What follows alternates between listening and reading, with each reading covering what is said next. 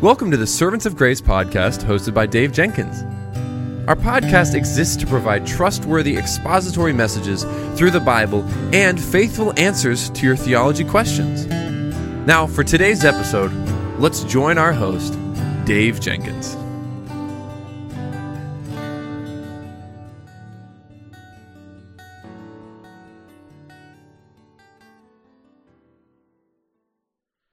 Welcome back to the Servants of Grace Theology segment. On today's episode, one of our listeners writes in and they have a great question.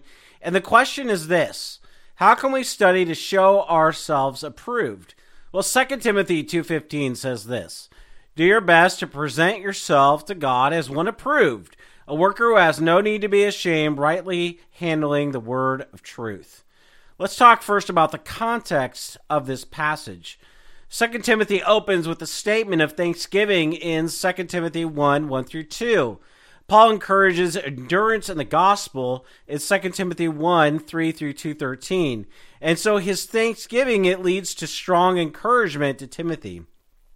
With a paragraph that provides positive and even negative examples of his encouragement. And in fact, in light of Paul's imminent death, Paul urges Timothy to continue in faithfulness, for the sake of gospel the gospel despite hardship. Now, in 2 Timothy 2 14 through 3 9, Paul helps Timothy deal with false teachers. And these verses divide into two sections. In 2 Timothy 2 14 through 26, Paul introduces the false teaching. He explains how Timothy should respond to it and be different from false teachers. In 2 Timothy 3 1 through 9, he describes the false teachers more extensively. Now, having encouraged Timothy to faithful endurance, Paul now begins to address the problem of false teachers more directly. In 2 Timothy 2 22 through 26, Paul encourages Timothy not to be drawn into sinful desire and needless controversy and even counsels him how to deal with his opponents. Now, Paul's aim in 2 Timothy 2:15 is to help Timothy to be an approved workman, including the work of pastors and elders and every Christian. And as the portrait gets painted in 2 Timothy 2, the chief ingredients of an improved workman are given. An approved workman conducts a ministry that reproduces itself, endures hardship for the sake of ministry, sticks to the word of truth, and avoids false teaching, and, and even pursues holiness while avoiding contentiousness. The command, do your best, it calls Timothy to put forth every effort in teaching the word rightly. Now, workers can be approved or even evil. They can be rewarded or punished, but the harvest is plentiful, and so the Lord needs workers. Now, teachers rightly handle the word of truth, that is the gospel. This meaning of the word of truth is evident in Ephesians, where Paul tells us that believers have heard the word of truth, the gospel of your salvation, in Ephesians 1.13. Now, rightly handling uh, translates orthotomeo, which means to cut straight or without deviation. In Paul's cult- culture, workers cut straight, cut stones straight, cut roads straight through the countryside, and cut fields straight with plows. Now, in context, the task is to handle the gospel faithfully. Teachers cut straight when they proclaim Jesus' redemption and encourage all to repent and believe in him without changing the message to conform to the day's taste or distastes. Distastes. Now, Timothy represents all pastors when Paul commands him to present yourself to God as one approved in 2 Timothy 2.15. Uh, approved translates dikaios, which means tested and found worthy. God endorses teachers who proclaim bedrock apostolic doctrine with conviction, whether the message is popular or not we should watch ourselves for undue interest and popular approval. And when Paul urges Timothy and his successors to be approved workmen, he means teaching the word. It takes work. The blessed man meditates on God's instructions day and night, Psalm 1 2 says. He considers whether it requires him to do something, to see the world another way, to pursue fresh goals, all by the grace of God. In his second letter to Timothy, Paul is giving a call to endurance amid opposition and suffering for the sake of the gospel to Timothy. In fact, the theme of endurance is throughout 2 Timothy.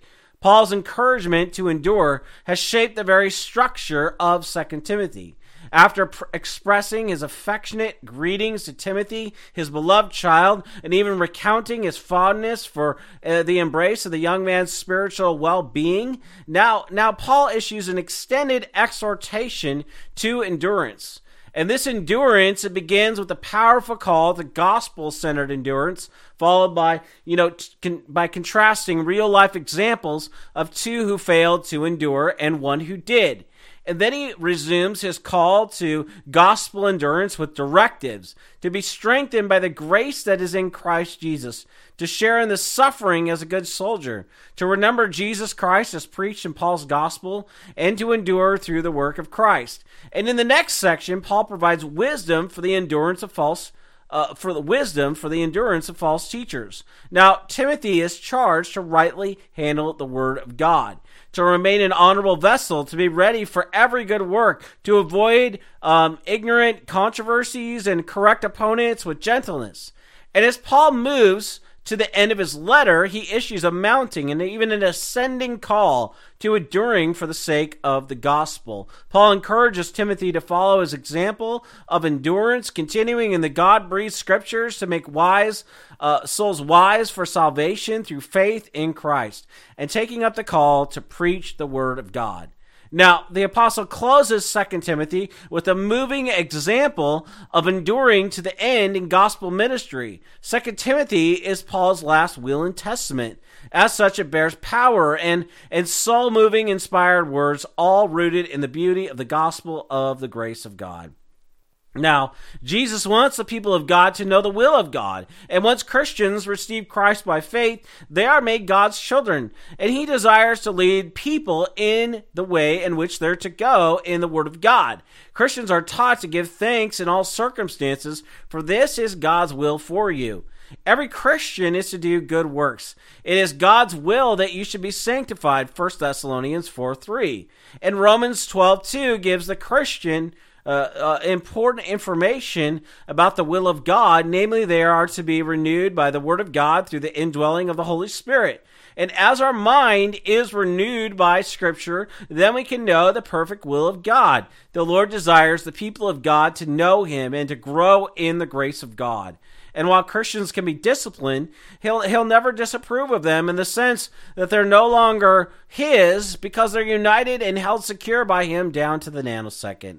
And the better we get to know the Lord, the more the more that helps the people of God know the will of God. If we're walking closely with the Lord and His Word, the Lord will place godly desires from the Word in our hearts. In fact, the key to growing in grace through the Word is desiring what God desires and following Him in obedience. Martin Luther is identified as one who argued for individual Christians' rights to interpret the Bible for themselves, which is largely correct. Luther himself stood on justification by faith alone because he was convinced by Scripture the doctrine was true even when those around him disagreed with him. Luther translated the Bible into German so lay people could read it and even understand it themselves. And furthermore, the reformers did not believe the Bible was a close book only to be read by the elites and the clergy, but by every Christian's possession. Now, the reformers and even Martin Luther did not believe that the Christian has the right to misinterpret Scripture in their private interpretation. Sola Scriptura, Scripture alone, does not mean that Christians are to pay attention only to their understanding of the Bible or that we can make the word mean what we want it to mean. The meaning of Scripture can be known only through diligent and faithful study of it by every Christian. So scripture is the only without the possibility of error, infallibility, authority for the whole church. But it is still not the only authority. Church traditions, such as councils, even individual theologians, are lesser authorities that help the people of God understand the Word of God. They help provide a measuring stick against which we can check our private interpretations of Scripture. If we think we have to come up with something new, it's a good rule that, that we likely have misread Scripture. And we also need to say the, the the reformers did not claim to teach any new doctrines. In fact, they regularly appealed to the church fathers in support of their teaching. With the right of private interpretation comes the obligation to interpret and uh, teach Scripture correctly. Every Christian must work diligently to rightly handle the word of truth. And so, to grow in properly handling the word, every Christian must know the biblical context. And one of the most critical rules of biblical interpretation is the analogy of faith, which is the idea of letting Scripture interpret Scripture.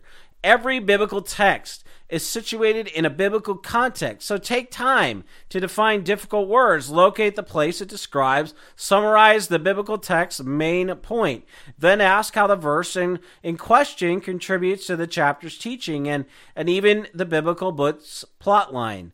The next step is to check your theology. The reformers emphasize the analogy of faith, which is the idea that no interpretation should contradict the teaching of Scripture. And although your analysis of Scripture may be correct, if your interpretation compromises on the truth of the Christian faith, you can be sure you have misinterpreted the text. A solid confession of faith and even a trustworthy systematic theology are invaluable resources for helping you understand the orthodox boundaries within the biblical exegesis confined within the text itself. And the third step is to listen and learn from the saints of old. While church history and even current biblical scholarship are, are not authoritative and even at times can reflect a minimal doctrinal consensus, biblical interpretation does not occur in, in a vacuum in the void of history.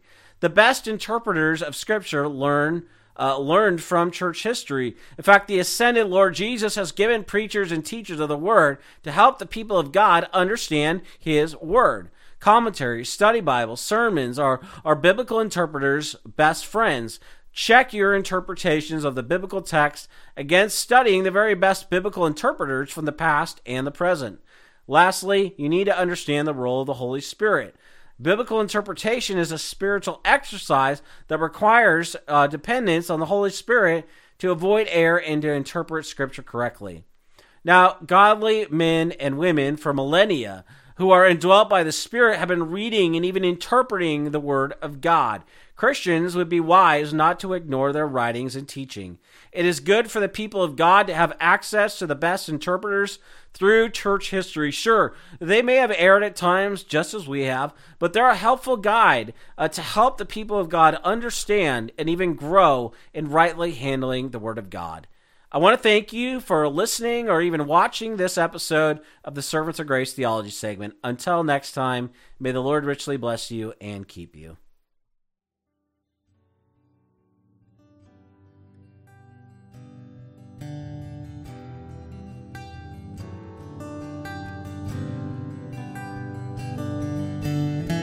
Thank you for listening to the Servants of Grace podcast today. If you enjoyed the show, please subscribe leave a rating on the app, and share our episode with your friends and family. If you'd like to, you can follow us on Instagram at Servants of Grace, on Twitter at Servants of Grace, or by searching Servants of Grace on Facebook.